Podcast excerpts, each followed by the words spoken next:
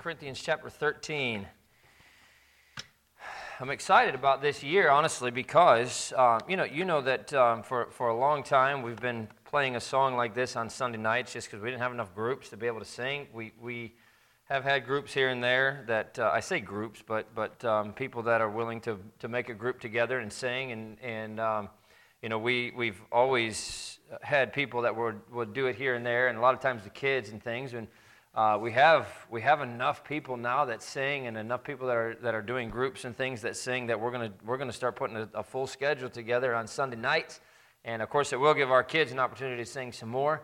Um, and, uh, and have them do some of their own groups and stuff as well, which is why most Sunday nights now, and, and a lot of our kids are gone tonight, but um, you know, it, it's, it's been great having our kids playing the offertories and stuff on Sunday nights. It gives them a great uh, experience um, working in, in a ministry and using their talents and their abilities that God's given them and, and helping them to develop those things. But it also gives us an opportunity to use our talents and our abilities too. We're not here practicing church. This is, this is church. And uh, boy, it's, uh, you know, sometimes it takes getting up there a few times and making a few mistakes and things to, to get to the point where you're comfortable in doing it. But um, looking forward to that. So um, hopefully, within the next month or so, we'll have a whole schedule put together for Sunday nights and, and get these groups practicing and working on those things and, and have specials for Sunday night too. But tonight, I want to focus mostly on marriage, but uh, I, think, I think in focusing somewhat on the marriage, it'll help us very much with our kids as well.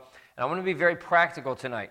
Uh, most of the messages that I preach, we have lots and lots of Bible verses. I have you turn to lots of different places. And we have several that, i that I want you to turn with me tonight, uh, turn with me uh, to, to, tonight as well, but mostly practical tonight, and hopefully some things that'll be a help to you uh, as we go forward. But you've, you've no doubt heard uh, many times that there is no I in team. And a lot of times you'll see that as a motivational quote on a wall in a, in a boardroom or something like that, or you'll hear a coach say that there's no I in team. And, and they're right. A team that's going to be successful has to take the I out so they can win, right? When we get married, we become a team. It's not about I, it's not about me, it becomes about we and us in order for that marriage to be successful. And in 2 Corinthians chapter 13, this, this really is, this is not uh, specific to marriage, and I, am not, tr- I'm not trying to take a verse out of context, um, but I'm telling you that this is, this is not in the context of marriage, but it fits very well uh, in, in everything that we do, but especially in marriage as well. 2 Corinthians chapter 13 and verse 11, Paul says this Finally, brethren, farewell. Be perfect, be of good comfort, be of one mind, live in peace, and the God of love and peace shall be with you. Now turn over to Philippians chapter 2. Because we notice here in this verse uh, that, that in order to have peace, there has to be one mind. Right? That's what he says. Uh, be of one mind, live in peace. And that means that if we want peace in our marriage, then the spouses have to be of one mind in everything that they do in life. Uh, Philippians chapter 2, verse number 2. Paul, again speaking, says this Fulfill you my joy that ye be like minded, having the same love, being of one accord, of one mind. Let nothing be done through strife or vainglory, but in lowliness of mind let each esteem other better than themselves. Again, you, you notice here that, that, to be of one mind, we cannot make our marriages about ourselves. We cannot make church about ourselves. We can't make the ministry about ourselves. We can't make the, the preaching about ourselves. We can't make any of those things about ourselves. It's about others. Um, and, and we have to both, when it comes to marriage in particular, form a team. This, this, this principle fits with everything. Uh, and, and, and Paul obviously is, is looking at this in the, uh, in the context of the local church right? If we're going to get along, if we're going to be successful, if we're going to move forward as a church for the cause of Christ, we need to be on board together. We need to be on, of the same mind. We need to be uh, like minded, as he says. But I think it's very, very uh, easy to apply this to our marriages as well. If our marriages are going to go forward, if our marriages are going to be successful, we have to be of one mind. So I want to look at several areas that we can work on in our marriages so that our marriages can be a team. And that's, that's the title of the message tonight Making Your Marriage a Team. Making Your Marriage a Team. Let's pray and we'll just look at a few ideas here tonight that hopefully be a help to us and give us some things that we can do to help make sure our marriages are what God wants them to be. Let's pray. Father, we love you. Again, we thank you again for your goodness. Thank you for an opportunity to be here. And I pray that you'd help us as we go through these things tonight. Uh, a strong church is built with strong families. And God, a strong family is built by starting with a strong marriage between the husband and the wife, between the mom and the dad. And so I pray that you just help us as we look at these things. Number one, that we, that we uh, get these things squared away in our own lives, but then also that we can get them squared away together and help us to be what you want us to be. I pray that it would be a blessing to us tonight. We thank you for what you do in Jesus' name. Amen. First thing uh, to help make our marriage a team is that when we talk, we should say we and not I. And again, I'm, tell, I, I'm saying this is, this is very practical, but we, we should think of ourselves and our spouse as being one unit, as a couple, not as individuals, right? Uh, we were just at my niece's wedding this, this weekend, uh, uh, uh, Saturday, and you know they, they say the vows, and, and, uh, and all of the things about the marriage is us becoming one, right? You've read all the verses, we've talked about all the verses about, uh, about marriage and, and about uh, two becoming one and one flesh and all of that stuff. And so it's no longer I, it's not me, it's us. And that mentality makes us stop, I think, to be more deliberate in what we're saying. It makes us more selective in what we're going to say. Uh, when we got married, we became a team. And I, uh, you know, uh, my wife serves me, but I, in return, I serve her. That's, that's the way that, that, we make these, that we make marriage work. We watch out for each other. We meet each other's needs. We encourage each other. And the list just goes on and on. And when we do that, our bond is made stronger. It's the way it's designed to be. We, we, we don't think of each other as a, uh, uh, uh, we do think of each other as a team in marriage. We think of each other as a team in parenting. We think of each other as a team in, in Christian life. Uh, you know, when I sit down with couples that are getting ready to be married, and uh, we go through, uh, you know, quite a few things and talk about but I tell them, you know, when two people come together, they become something together that they could never be apart.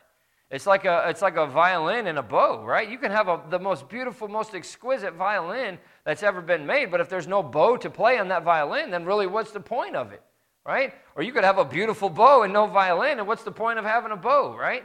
But when you put the, the, the, the uh, violin and the bow together, you can make beautiful music. And, you know, you might have a, a, husband that is, that is really talented in certain areas. You might have a wife that's really talented in certain areas. But God obviously has a plan and had a plan from the beginning of creation for those two to be together. And He has a plan for them to accomplish things together that they could never accomplish separately, that they could never accomplish apart.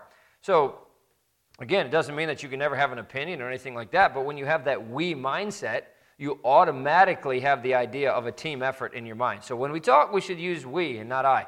Number two, we must understand the roles of authority. And maybe I should have started with this one. Uh, a, a team will never be of one mind when everybody's vying for the top position, right? Everybody on the team can't be the coach. Everybody in the church can't be the pastor. Everybody in the marriage can't be the leader in the home, right? And, and it's just, it's the way that God designed it. In order for a team to be successful, every person on that team needs to understand their role, right? There's a lot of people who are qualified to be the president of the United States, but only one person can be the president, right? There's a lot of people who are qualified to be the president of a corporation, even within that corporation, but only one person can be the president. It's the way that, that's, I mean, it, it, it works, it's natural and it's, it works and it's natural when it comes to the marriage role as well. The same is very true for marriage. And I've mentioned this a lot of times before, so I'm not going to belabor the point. We've talked about this at length many, many different times. But to be of one mind, each spouse needs to understand his or her role of authority in the home, and they need to fulfill that role.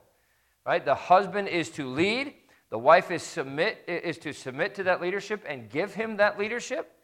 Uh, and, and, honestly, it doesn't work if the wife doesn't, doesn't give it, right? The husband can demand all day long that the wife follow, but if she doesn't give him that fellowship, then he's, he doesn't have that leadership in the home. So um, it, it, it, it goes both ways. The, the husband has that responsibility to lead, but the wife has the responsibility to follow.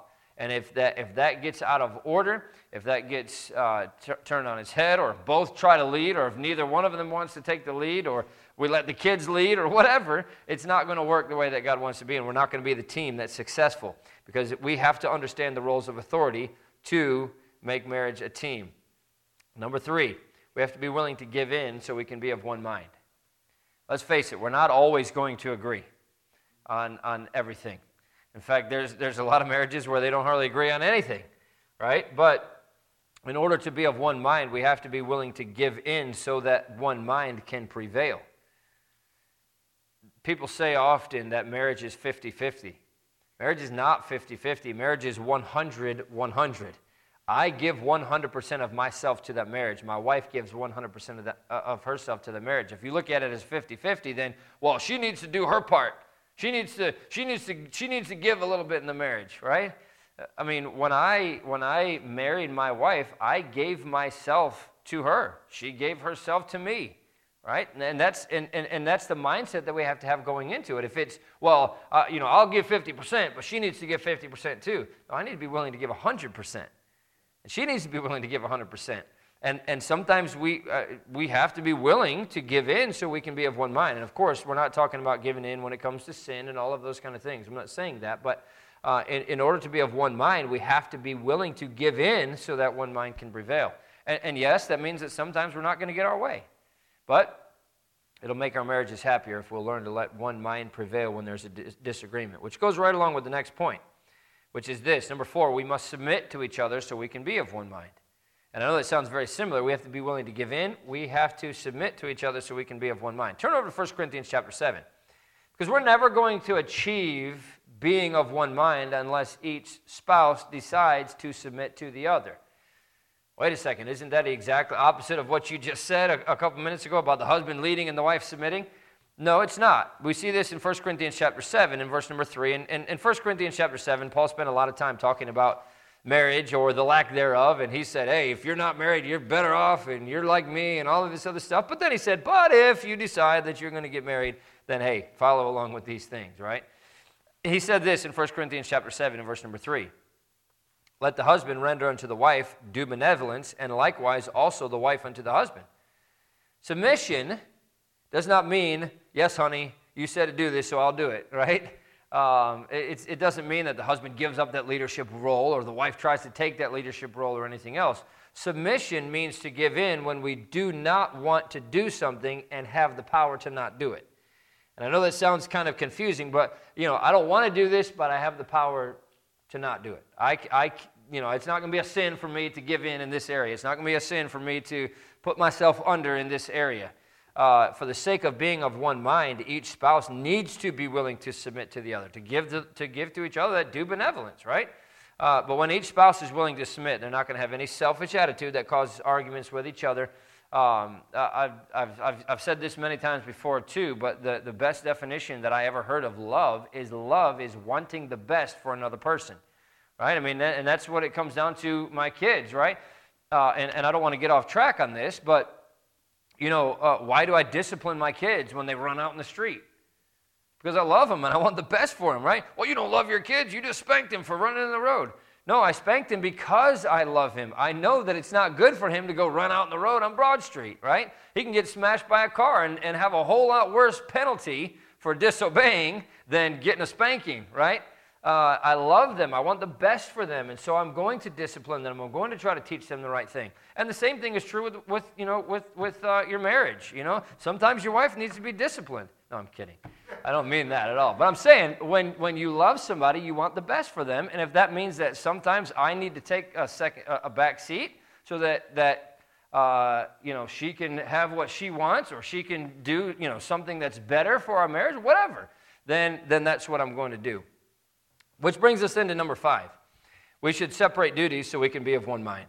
And this is, this is, this is not a requirement by any stretch. I think it's a good idea, uh, just, just something to throw out there that, that may help. But I think the duties in the home can be separated into, uh, into several different categories. Once we divide things up in the home, we can, we can decide who's going to be in charge of those areas. And, and by in charge, I don't mean, you know, um, my wife's making all the financial decisions now because I put her in charge of the finances. I, I, don't mean that. I'm just saying, you know, wife can be in charge of the decorations inside the home. The, the husband can be in charge of making sure the outside of the house is, is, you know, looks right. And doesn't mean that I don't have any say in what happens inside. She doesn't have any say in what happens outside. But, you know, it, it kind of separates those duties a little bit. It kind of gives them something that, uh, that they can focus on as theirs. And, you know, obviously, you know, it, it, might be that, that one is kind of, one kind of handles the finances and heads up the finances. The other one heads up the family activities or, or something. You know, it's, it's just an idea, but, but something that helps. It doesn't mean that both spouses don't have input in the categories that the other spouse heads up, but with one person overseeing it, it kind of helps to keep track of it. It's the same way in a business, right? You, you, can't, you can't oversee everything, right? I mean, you just look at it in the, in the police department, right? You have captains and majors, and, and you know, you have a chief. The chief oversees all of it, and he's responsible for all of it, but he's got guys underneath him that handle certain certain areas that, that they may be good at or better at than he would be. But I mean, ultimately, he makes the decisions and he decides what happens within those departments, but they're leading those departments, and, and, and that helps. And, and um, just a thought, but, but with one person overseeing it, I think it can help with, with that oneness mindset. Number six, and this kind of goes right along with that then, is that we have to be of one mind concerning our finances.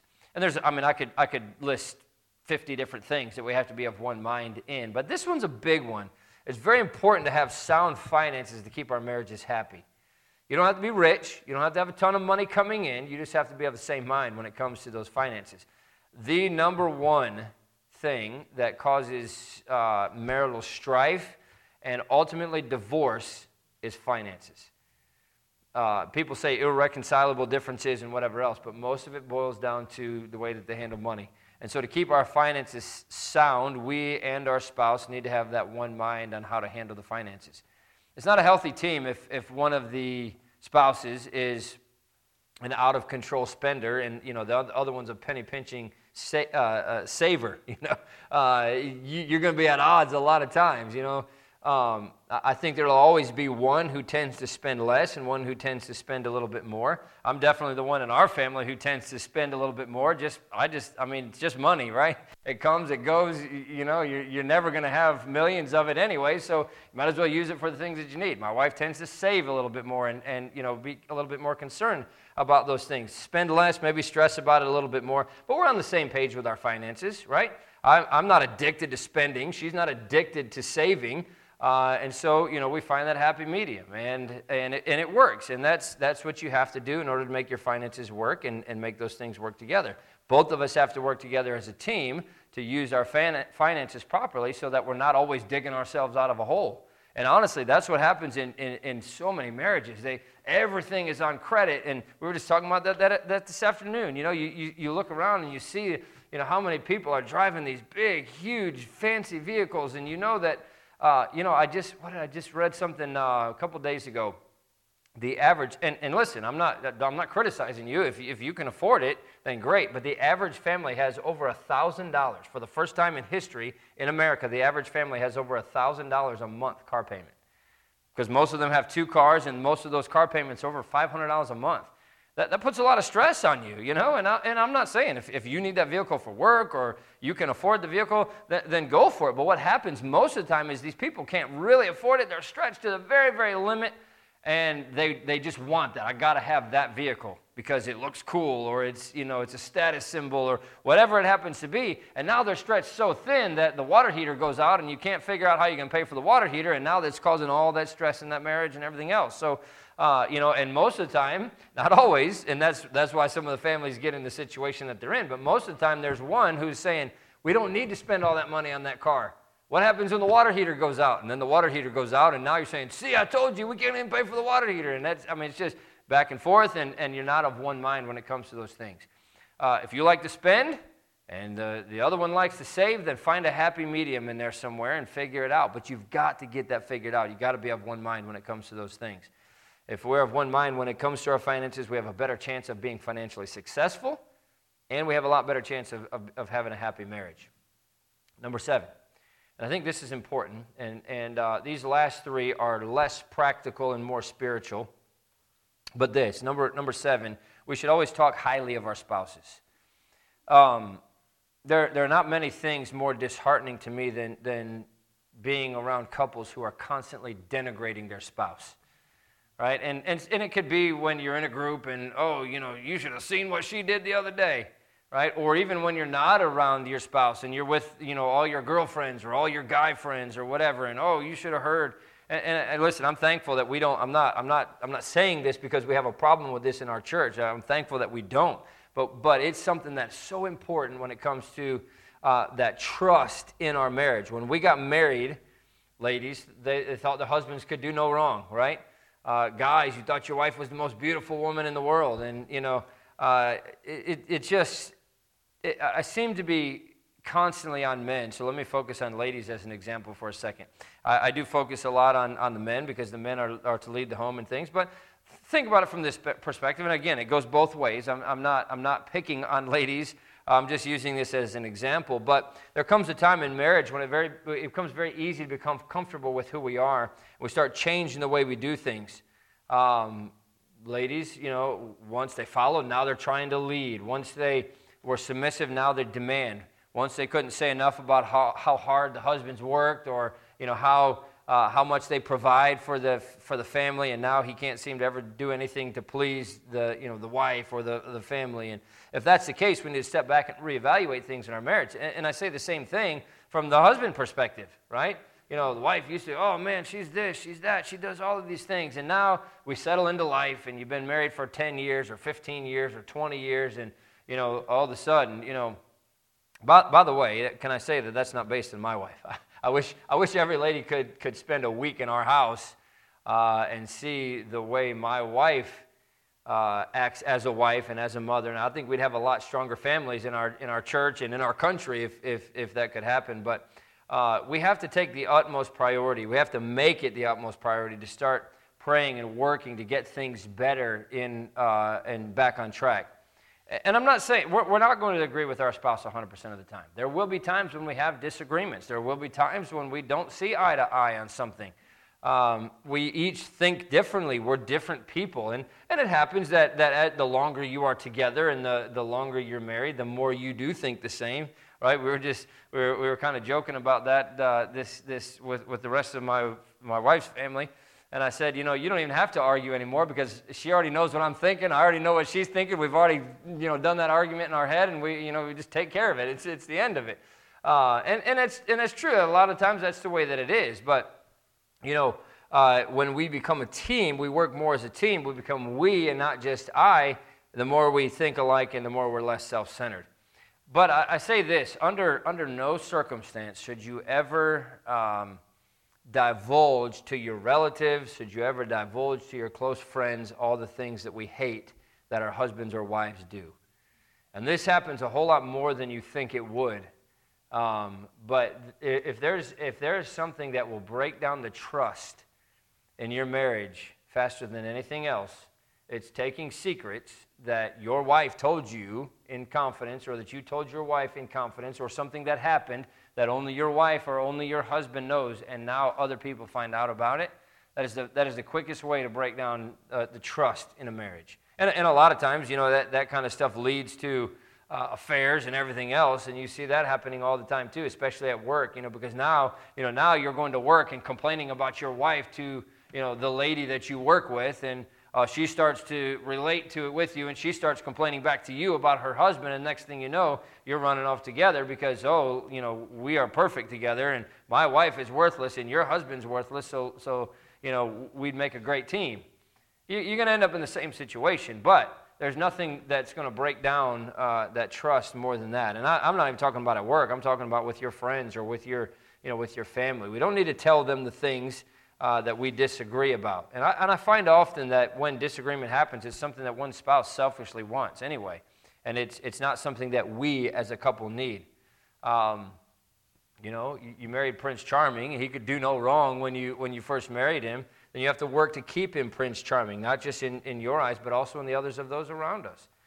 And, and again, I'm not saying that, you know, if, if um, uh, there's, there's you know, horrible things that are wrong and you're being you know, you're being beat at home or something like that. And, and, I'm not saying, obviously, we, we don't have that situation in our church, and I'm thankful for that. But, uh, you know, if, if an authority needs to know about it or something like that, I'm not saying that you need to keep those things secret and suffer in secret or whatever else. If you need help, you need to get help. But what I'm saying is, you know, oh, my husband, you should see, he leaves all his dirty clothes laying around on the floor, and he does this and he does that, and I've told him a thousand times that I don't like that, and he still does it. And that, that's the kind of stuff that I'm talking about, right? Uh, if, you know, he needs to be Prince Charming in your eyes, but you need to make sure that he looks like Prince Charming to, to other people too. And the more we focus on the positives in life, the more we're going to talk about them and go forward. If we dwell on the negatives, our lives have no purpose. So, what I'm saying here is we should always talk highly of our spouses. And, and listen, the more you talk highly of them, the more you actually get that view of them yourself, right? If you're telling everybody else about how Prince Charming he is, you're going to see him as Prince Charming in your own eyes when you get home and realize what you have, right? Same thing with, you know, oh, my wife's the most beautiful woman in the world, right? The more you tell other people that, the more you're going to believe it yourself.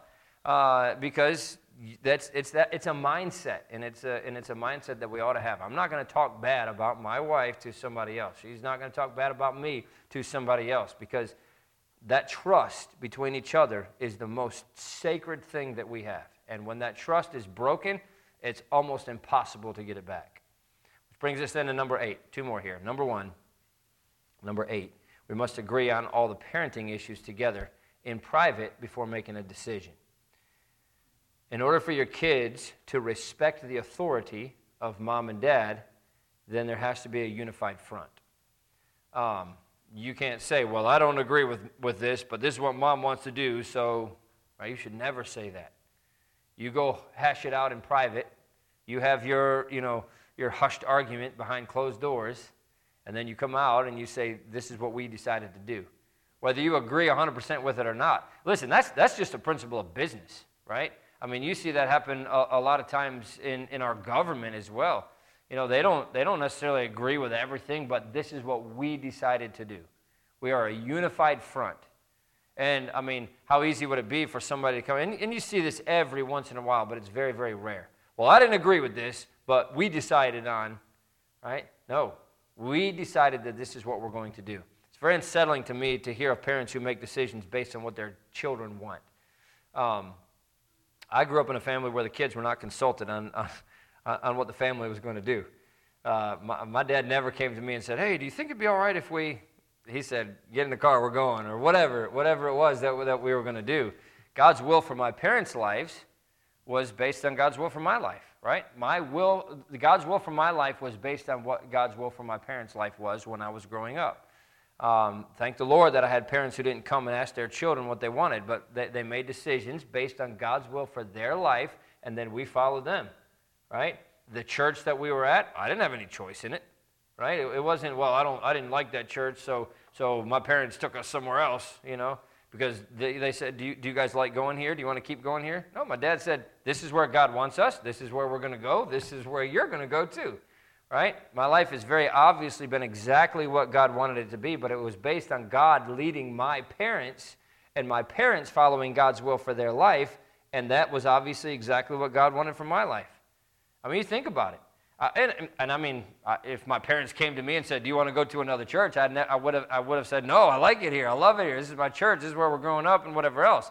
I mean, it was not even a thought that crossed my mind that they would come ask me if this is where I wanted to continue going. But you think about this: I was I, I graduated from kindergarten, high school, and college all in the same place.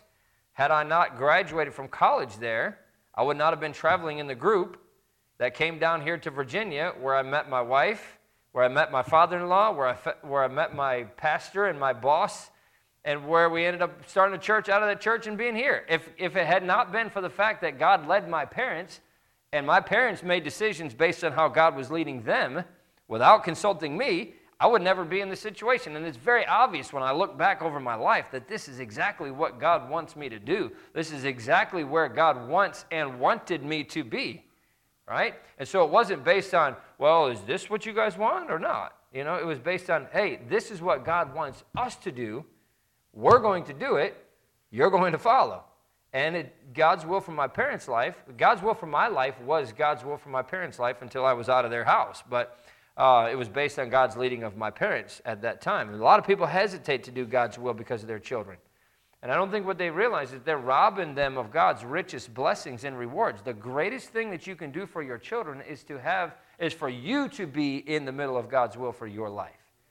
When you're in the middle of God's will for your life, then your kids are right in the middle of God's will for their life because they belong to you and they have that resp- you have that responsibility of raising them. Doing God's will for my life is going to transform my children's life because they're going to get to witness firsthand the blessings of God that come from total commitment and total uh, dedication to Him and to His will, and total submission to His will. What I learned in my growing up years molded me to be who I am today, but that was because my parents were following God's will for their life. I'm so thankful that my parents didn't come and ask me if I wanted to stay there or keep going to church. You know, I, I mean, I see this happen all the time, and you know, I could give you examples of of uh, parents who said, Well, when you get into high school, if you don't want to go to church anymore, you don't have to. And the, what do you think the kids did the first time they had an opportunity not? They stopped going, right? And you look at their lives now, parents still go to church, but most of the kids don't. And so, you know, it, it, they, they didn't come consult me if I wanted to go to church or, or participate in the activities and all those things. I was told we were going, and that was the next step in life. And so, here's why children are too young to know what's best for them, right? If you, if you put a pile of candy and donuts or a pile of meat and potatoes in front of a kid, guess which one most of them is going to pick? Right? They're going to pick the, the pile of candy and donuts, you know? But that's not the best for them. Right? Kids, and, and this is what we're talking about in our teen class right now, uh, quite honestly, about a lot of those things. They're in, that, they're in that stage of life where everything is being developed. And they're not, they don't think rationally because they don't have the, the frontal core, uh, prefrontal cortex that's formed in the right way and all this. It's being formed right now. And so they're not going to make rational decisions a lot of times. And they need parents. That's why God gave them parents. That's why, that's why God put you in their lives. When God calls us to go and serve, there's never a stipulation on it. When God has a, a, will for our lives and we put it on hold, we're teaching our children that when tough things come up, uh, when they don't want to do it or they have uncertainty, they're fearful, they can just put it on hold. God's greatest rewards come from following God when we can't see the next step.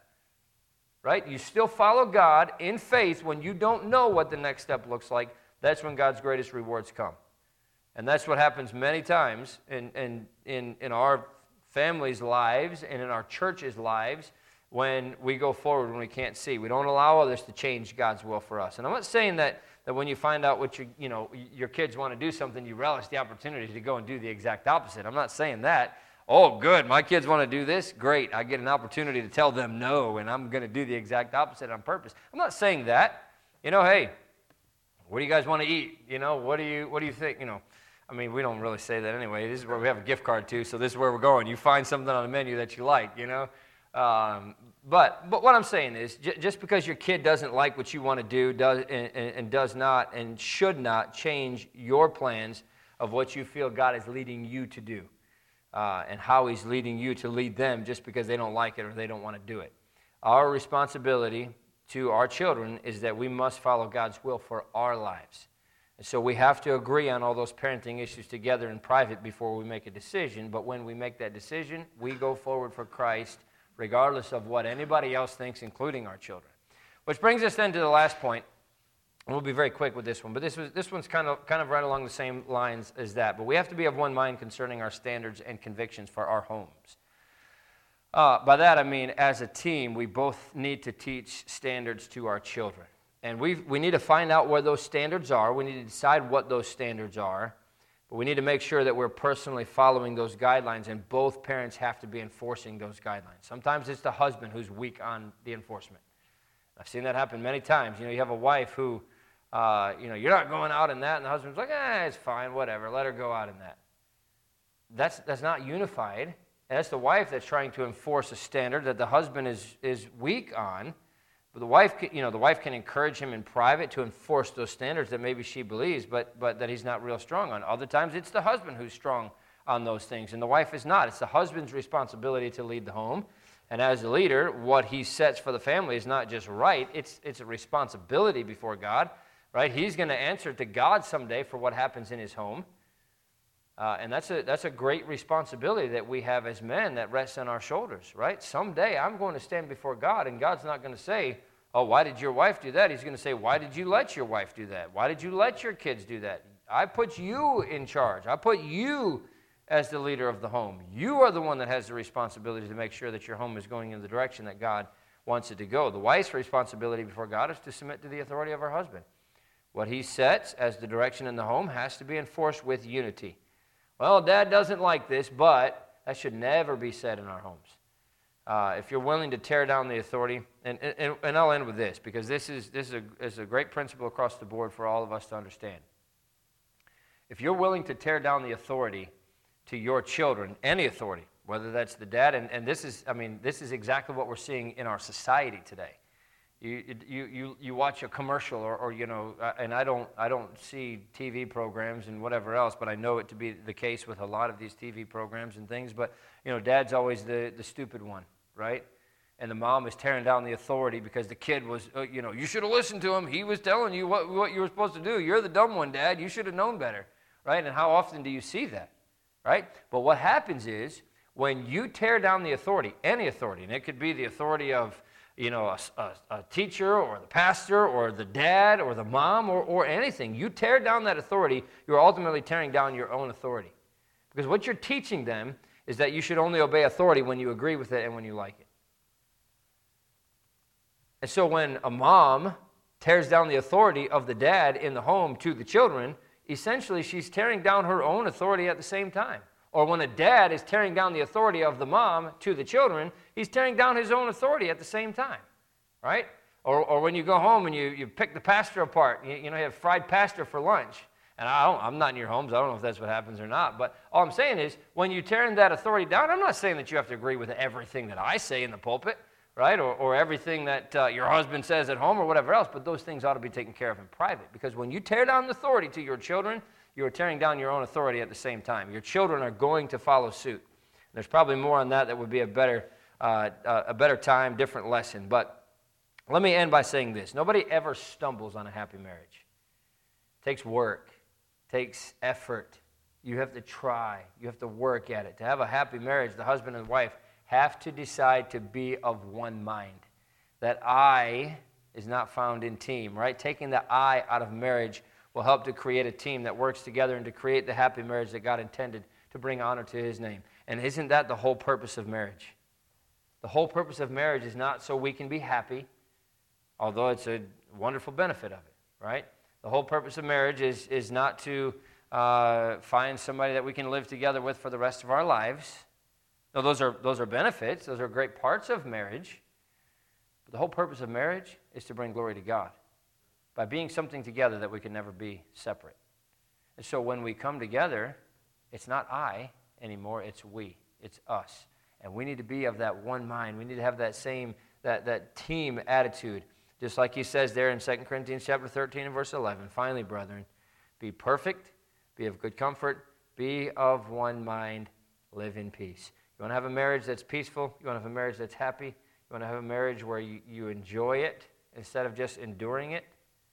Be of one mind. Get on the same page, present that unified front, and go forward in God's will for your lives together. You'll be happy, you'll be successful, your kids will be happy. They'll, they'll want to model their marriage later on after what you have, right? my, parents had a wonderful marriage before my mom passed away, right? And, and I, I, I, I man, the, the, seeing my parents together made me want what they had. And I got what they have. And I think that has a lot to do with the fact that they modeled it, they did it, and we saw it. And we wanted what they have. And that's exactly what we ought to be trying to do for our children as well. Making your marriage a team. If we can do that, you'll be happy and it'll be successful. And isn't that the whole point? Let's pray. Father, we love you.